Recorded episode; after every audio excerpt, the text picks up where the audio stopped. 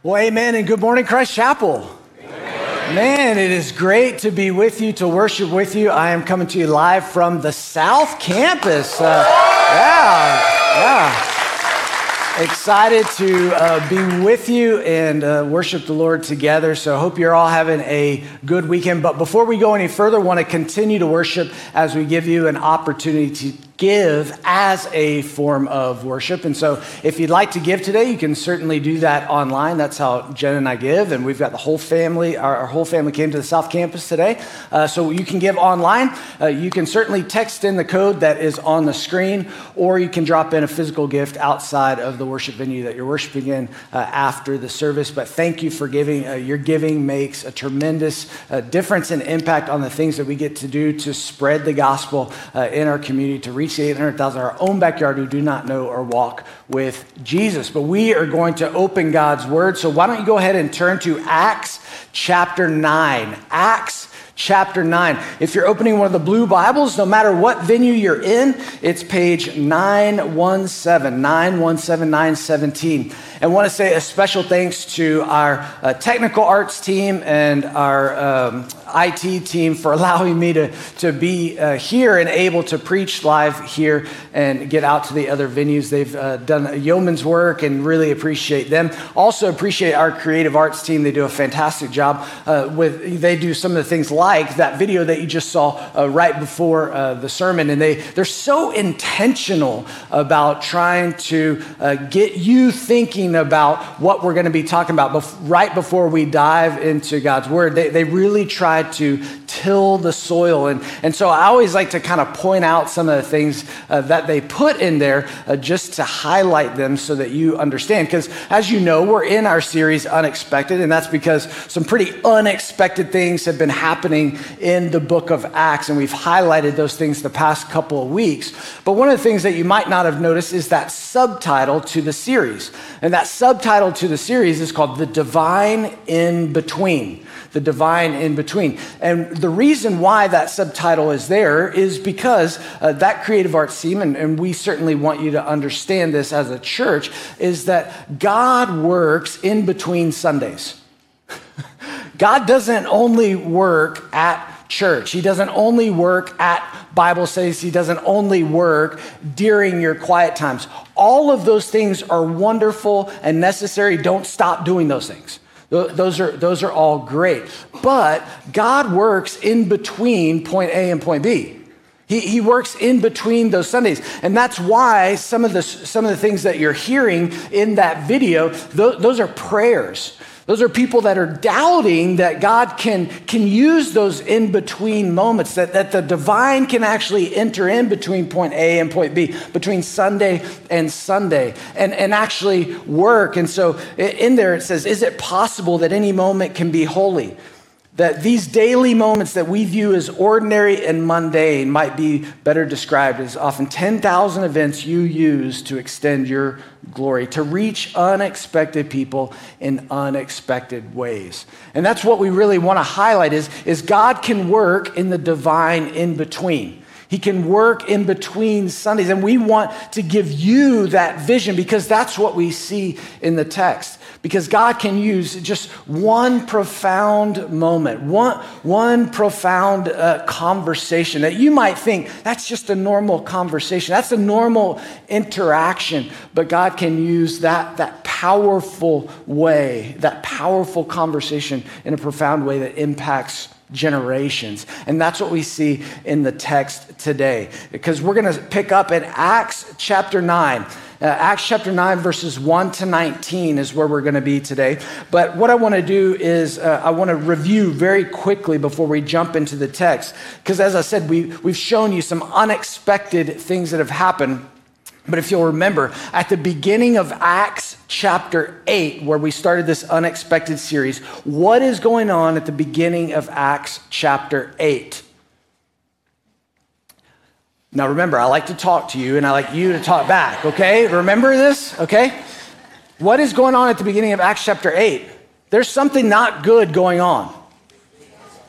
Saul is ravaging the church, he, he is after the church.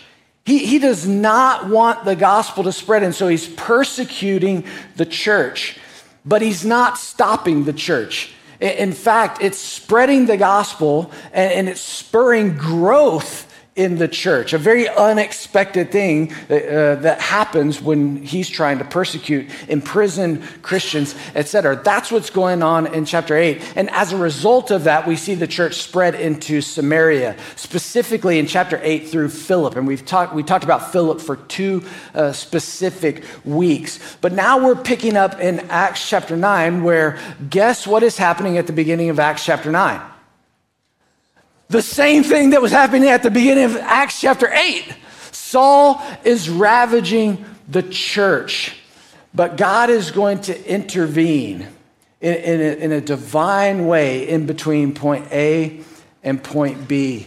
He's going to interact in this conversation that's going to happen in between uh, these two people that used to be enemies. God is going to work in the divine in between. And we want to give you a vision that God can do that in your own life as well. So we see those moments and seize those opportunities. So let's jump into Acts chapter 19. I want to read just verses 1 through 9 uh, to, to kind of set the context before we, we break it down. Okay? But Saul, still breathing threats and murder against the disciples of the Lord, he goes to the high priest and he asks him for letters to the synagogues at Damascus so that if he found any belonging to the way, and the way was the name of the early church, they called themselves people of the way, men or women, that he might bring them bound back to Jerusalem. Now, as he went on his way, he approached Damascus, and suddenly a light from heaven shone around him. And falling to the ground, he heard a voice saying to him, Saul, Saul, why are you persecuting me? And he said, Who are you, Lord? And he said, I am Jesus, whom you're persecuting. But rise and enter the city, and you will be told what you are to do. And the men who were traveling with him, they stood speechless, hearing the voice, but seeing no one. So Saul rose from the ground, and although his eyes were open, he saw nothing.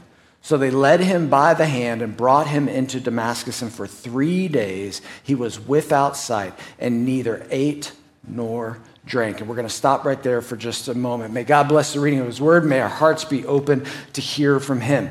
So Saul is ravaging the church, same as he was at the beginning of chapter 8. And he is so determined to put an end to the church that he goes to the high priest and asks for letters so that he can go get those Christians, those folks of the way in Damascus. Now, maps are helpful for me, so I just want to show you like where Damascus is. So remember Jerusalem, and we've talked about the, the gospel spreading from Jerusalem to Judea, Samaria, and to the ends of the earth. Damascus is about 200 miles from uh, just north of Jerusalem.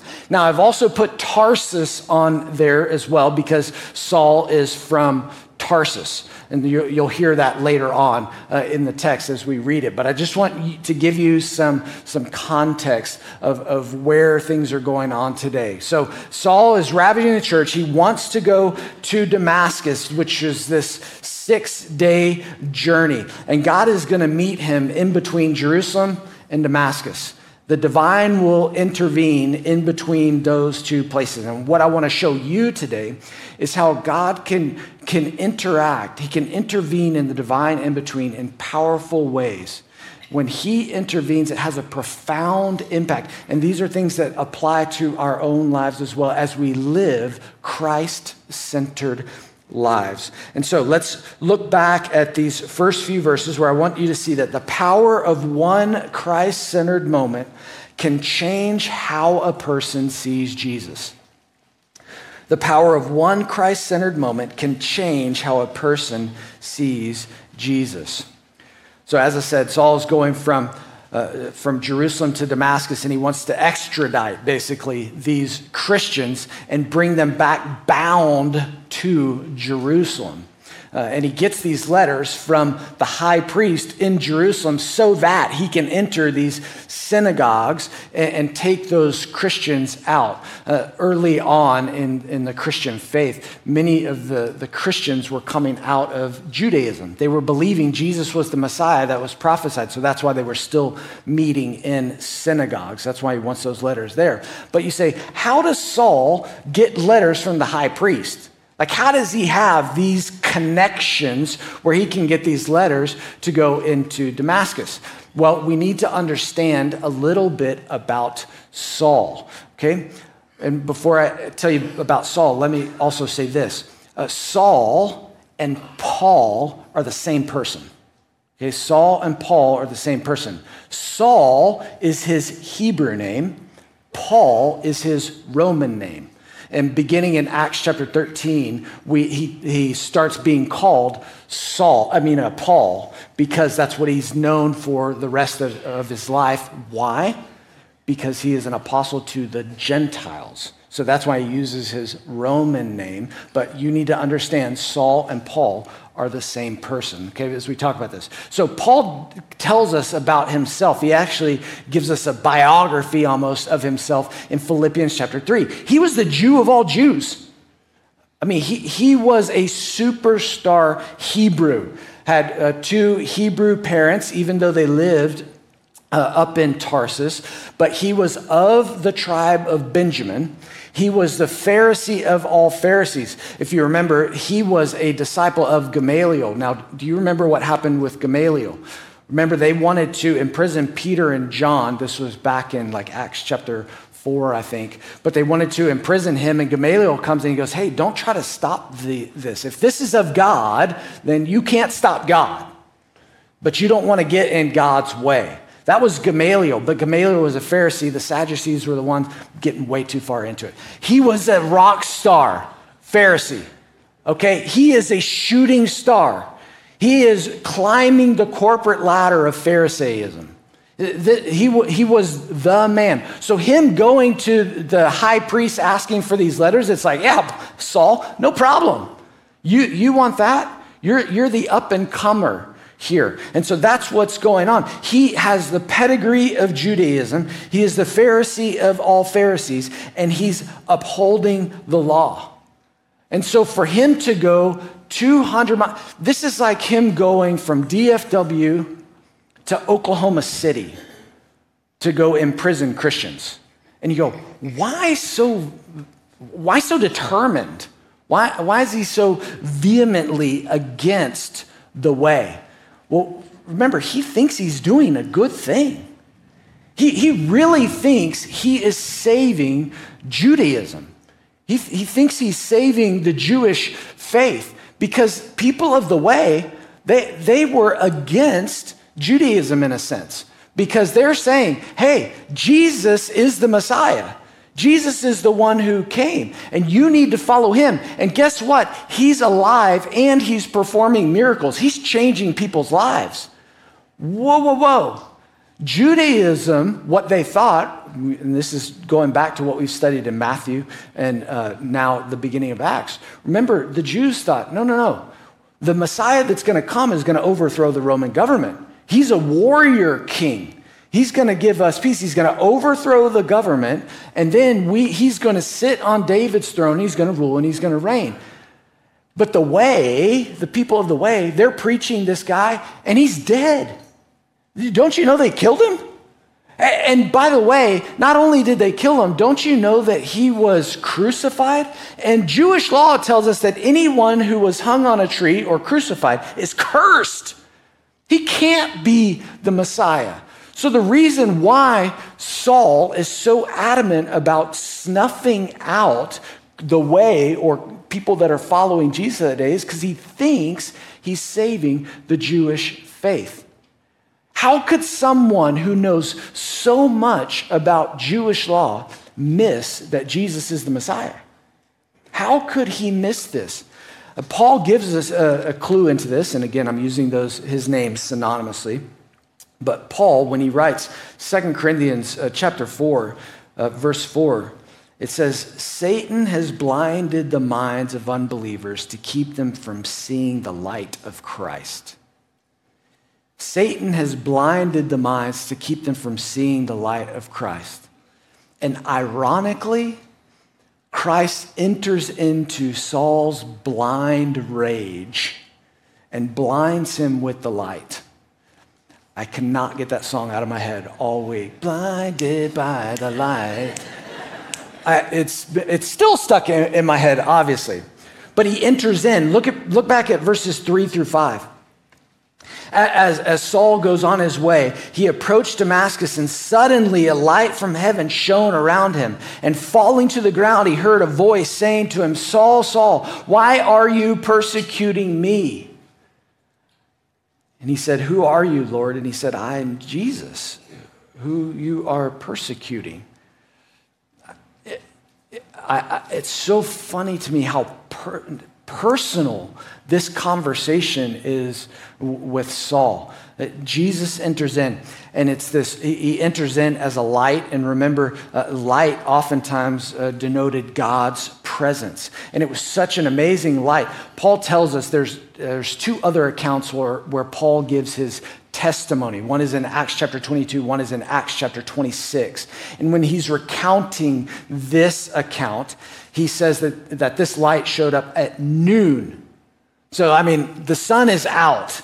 Think about how bright this light would have been at noon. So Jesus shows up in this light and th- he hears this voice. Now we know that the other people around him heard a vo- they heard something but they didn't understand the voice. This is a personal conversation to Saul changing. This, this Christ centered moment changes how he sees Jesus. And he says, Saul, Saul, why do you persecute me?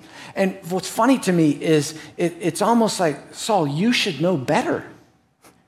You, you, and he's like, who, who are you, Lord? You, you, should, you should know. You know the scriptures that talk about me. You know the law inside and out. You should know that I fulfilled all those prophecies. Why are you persecuting me?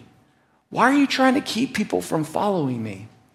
You know, I also find it ironic, notice, that Jesus doesn't say to Saul, Why do you persecute the church? Or why do you persecute other Christians? Why do you persecute those who follow me? It's personal. Saul, Saul, why do you persecute me? And you go, why, why does he, he say that? We, those that place their trust in Jesus Christ for the forgiveness of your sins, you are, you, it is no longer you who lives, but it is Christ who lives in you. You are so identified with Jesus that you are one with him. And what happens to you happens to him. Remember, Paul, and Paul records this as well in 1 Corinthians chapter 12 that we are the body. Do you remember this? We are the body. Who is the head of the body? The right answer is Jesus, okay? Always just say Jesus, okay? Jesus is the head of the body. But do you remember how it describes the body? We never apply this to Jesus, but, but when he goes on and he talks about the body, he says, if one part of the body rejoices, we all rejoice. If one part of the body suffers, we all suffer. And I think that when we talk about that verse, we apply that to one another, which is awesome because we're all part of the body. But you know who else that applies to? Again, the answer is Jesus, okay? Okay, good, all right. Jesus. When, when you suffer, he hurts. Uh, his heart hurts. When you have those great wins of faith, he's like, yeah, like he's cheering you on. Like when one part rejoices, Jesus rejoices. When one part suffers, Jesus, it hurts him. That's why he ever lives to intercede for you and for me. He is so connected to you, and you are so connected to Him that the emotions you feel, He feels. Like, how amazing is so much so that He comes and He's like, Why are you persecuting me? You were going to Damascus to hurt other believers, to imprison them and bind them, but you're persecuting me. Man, don't forget who is by your side every single day this moment changes, absolutely, this Christ centered moment changes how Saul sees Jesus. And ironically, he doesn't see much anymore. And that's why he tells him, You are going to be led into Damascus because he can't see. He says, Well, keep going. Go there and wait for instructions. And then we pick up the story because now Jesus is going to start talking to a different person, actually, a disciple of the way. So let's pick up in verse 10 verse 10 it says now there was a disciple at damascus named ananias now, you need to know this Ananias is different than the Ananias in Acts chapter 5. The Ananias in Acts chapter 5 died. If you, if you remember that, okay? You're also going to hear the name Judas, different Judas. Okay, so don't, don't make any of those associations with previous folks that you've heard about. So these are new folks same name, but new folks in Damascus. Okay, so there's this disciple at Damascus named Ananias. And the Lord said to him in a vision, Ananias, and he said, Here I am, Lord. And the Lord said to him, Rise and go to the street called Straight, and at the house of Judas, look for a man of Tarsus named Saul. For behold, he is praying, and he has seen in a vision a man named Ananias come in and lay hands on him so that he might regain his sight. But Ananias answered, Lord, I have heard from many about this man, how much evil he's done to your saints at Jerusalem. And here he has authority from the chief priest to bind all who call on your name. But the Lord said to him, Go, for he is a chosen instrument of mine to carry my name before the Gentiles and the kings and the children of Israel. For I will show him how much he must suffer for the sake of my name. And stop right there.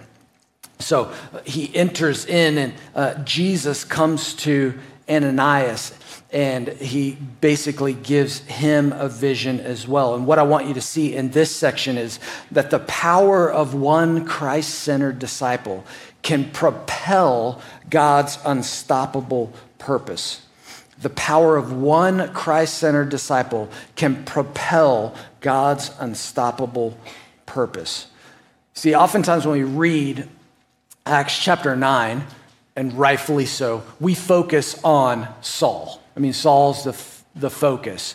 But there's a wonderful disciple that is used here in a magnificent way, in a very Christ centered way, named Ananias. And so I just want to tell you a, little bit about Ananias because honestly, though, we don't know much. Ananias is a follower of the way, but it, Luke calls him a disciple here in Damascus. So he's in Damascus. He is obviously committed to the way, and Jesus shows up to him in a vision. And, and I love this because when he shows up to him, if you, if you look back at it, the Lord said to him in a vision, Ananias. He knows him by name. He knew Saul by name, he knows Ananias by name. And guess what? He knows your name too. He knows you by name. And he says, Ananias. And I love Ananias' response. Here I am, Lord. I, lo- I love that's what it's kind of like what we talked about last week with Isaiah chapter 6. Isaiah chapter 6, here I am, Lord, send me. Ananias says the same thing. Here I am. That was in the part where we talked last week about are you willing to be moved? Are you willing to be moved and used by Jesus? And Ananias looks like he's a committed disciple. He's willing to be moved by Jesus. And he says, Here I am. And he says, Great, glad you're willing to be used because I want you to go to a street called Straight. Ironically, Saul is on the street called Straight, the straight and narrow. I just find it interesting, okay? Uh, so he says, Go to the street called Straight in, in Damascus. You're going to go to the house of Judas and find Saul of Tarsus. And that, you know, the, at, at first, when Jesus calls your name, you're like, all right, yeah, here I am. Now I want you to go to somebody who's killing all your relatives. And I want you, I want you to go not just to him, I want you to go so close that you can touch him. And I want you, I want you to lay, it says, it says, I want you to lay hands on him to restore him sight to restore his sight. Now, if you're Ananias, what are you thinking? no way, Jose. You know, no, no, no, no way, Jesus. You know, no, no way. I, I'm, not, I'm not going. I mean, you would think a blind Saul is the best Saul for the church. Like, like no, no, Lord, like that's a miracle that, that you blinded him. Let's leave him that way. Don't, don't, don't restore his sight, or he might go back to his old ways, because I've heard about what he is doing. But ironically, notice here that he gives, Jesus gives, and this is certainly unique to Acts, that he gives what I call, what I'm going to call a double vision, meaning that he gives a vision to Saul and says, There's going to be a man, Ananias, that's going to come and restore your sight. He's going to lay hands on you. But he gives Ananias a vision you need to go to Saul. So he tells two people the same thing in a vision. Now, why do I think that that's important? Because I think that's accountability for Ananias. Ananias goes, uh, I don't think I heard you correctly, Lord. Um, I'm not, not going. And Saul, if he sits there too long, he's going, Hey, would somebody go out and look for this dude named Ananias? Because I can't see. And, and the Lord told me that he's going to come and restore my sight. And so Ananias has to go over to Judas's house on the street called Straight and lay hands on him. And as he interacts with the Lord and goes, Are you sure, Lord? Which I love that because it just shows us he's a real dude. Like he's a real disciple, he's a real person who has real doubts. And the Lord interacts with him and he says, It's okay. You can go. If you look back at verses 15 and 16. But the Lord said to him, Go, for he is a chosen instrument of mine to carry my name before the Gentiles and kings of the children of Israel. For I will show him how much he must suffer for the sake of my name. God has set Saul aside as a unique instrument. And I don't want to point out too much of the unique instrument uh, part of it because I just don't have time. But remember, he is the Hebrew of all Hebrews, but he's a Roman citizen. He, he has access to kings, in a sense, because he has uh, Roman rights that some folks didn't have back in those days. And oh, yeah, by the way, just so you know, there were, in ancient times, there were three main worldwide recognized universities of the day Athens, Alexandria, and Tarsus. Saul went to UT, you know, you know, the University of Tarsus, okay? All those Aggies, they don't like that. He would have spoken Hebrew, he would have spoken Greek, he would have spoken Aramaic. There, he has all this unique background where God can use him in, in, in a magnificent way. And that's why he set him aside. He's going he's to use the Pharisees of all Pharisees. But there's an interesting statement here in verse 16. And he says, uh, For I will show him how much he must suffer for my sake. And I've just thought, why does he include that here? Because he doesn't tell that to Saul. Who's he talking to? Ananias. And Cody, this is only what Cody thinks. So why does he tell Ananias that?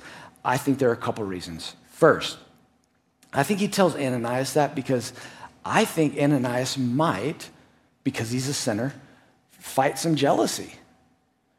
Like, I want to, but Lord, I'm, don't you know, I'm the disciple that as soon as you said my name, I said, Here I am. Like, let me be the chosen instrument. Let, let, let me go and, and, and stand before and, rec- and make, make you known amongst the Gentiles and the kings and the children of Israel. Let, let me do that. I wonder if Ananias is fighting a little bit of jealousy. But I also wonder if he tells him that so it gives Ananias a little compassion for Saul. Like, hey, he's going to suffer. So you need to go in and you need to go lay hands on him.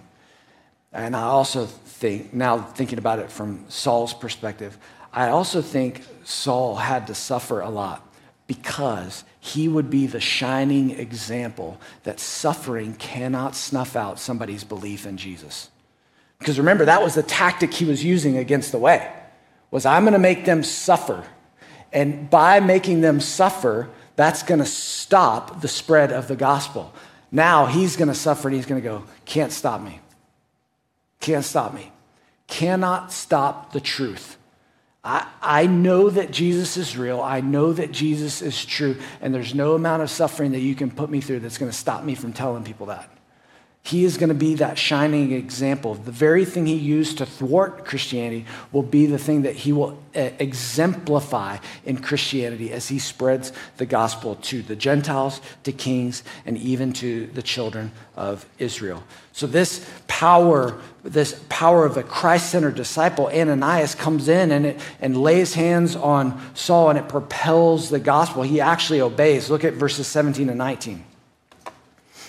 It says, So Ananias departed and he entered the house. And laying his hands on him, he said, Brother Saul, the Lord Jesus, who appeared to you on the road by which you came, has sent me so that you may regain your sight and be filled with the Holy Spirit. And immediately something like scales fell from his eyes, and he regained his sight. Then he rose and he was baptized, and taking food, he was strengthened. So for some days he was with the disciples at Damascus.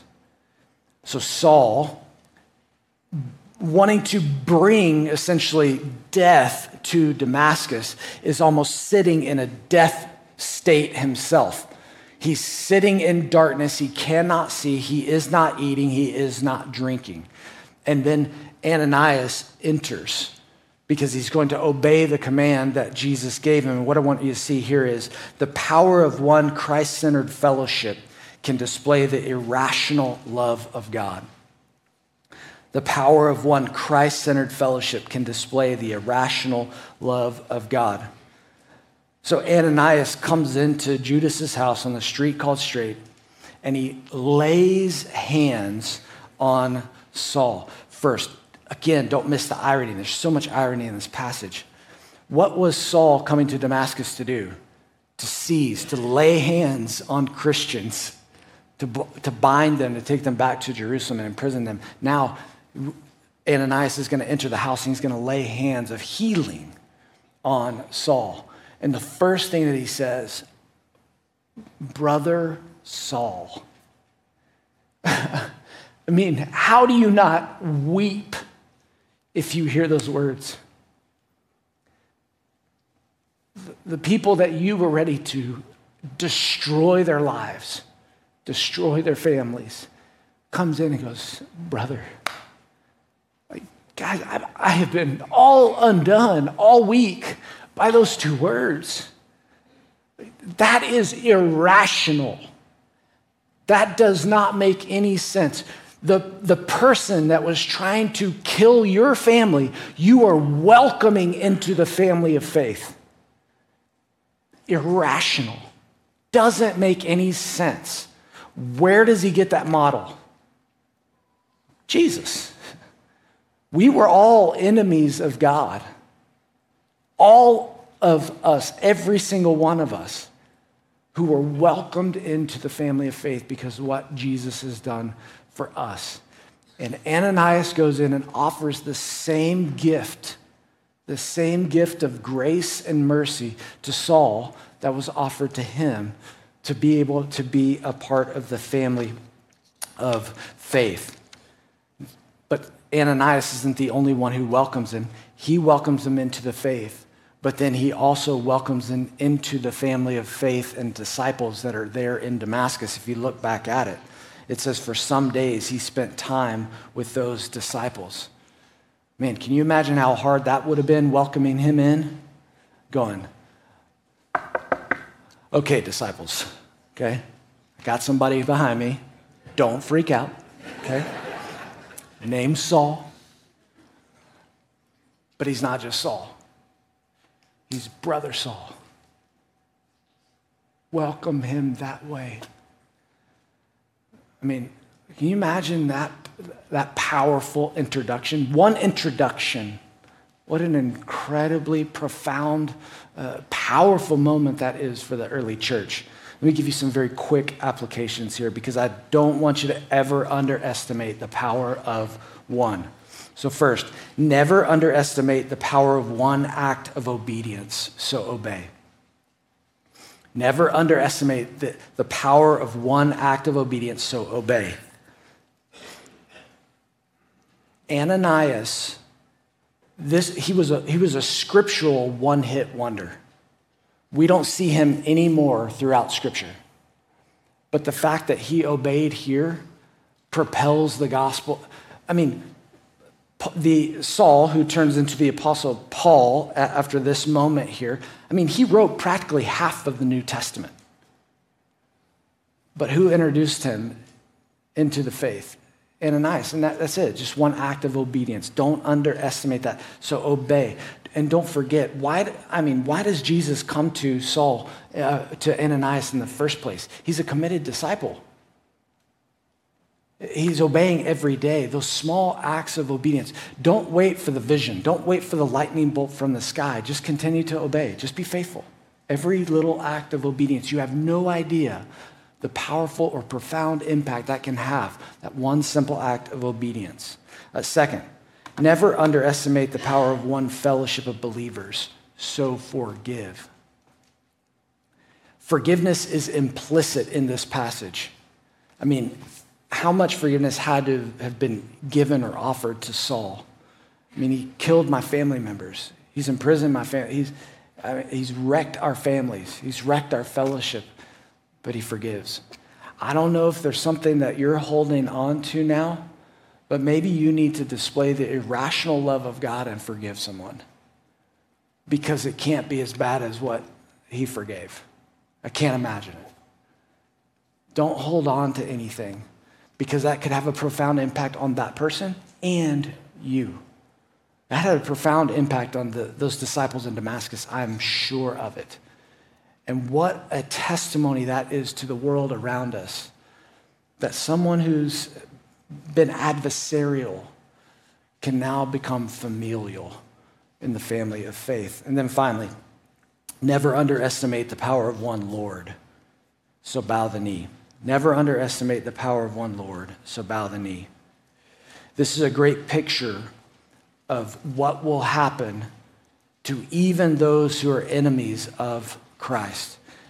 Because every knee will bow and every tongue will confess that Jesus is Lord. We find that in Philippians chapter 2. At the name of Jesus, every knee should bow of those in heaven and of those on earth and of those under the earth, and that every tongue should confess that Jesus Christ is Lord to the glory of God the Father.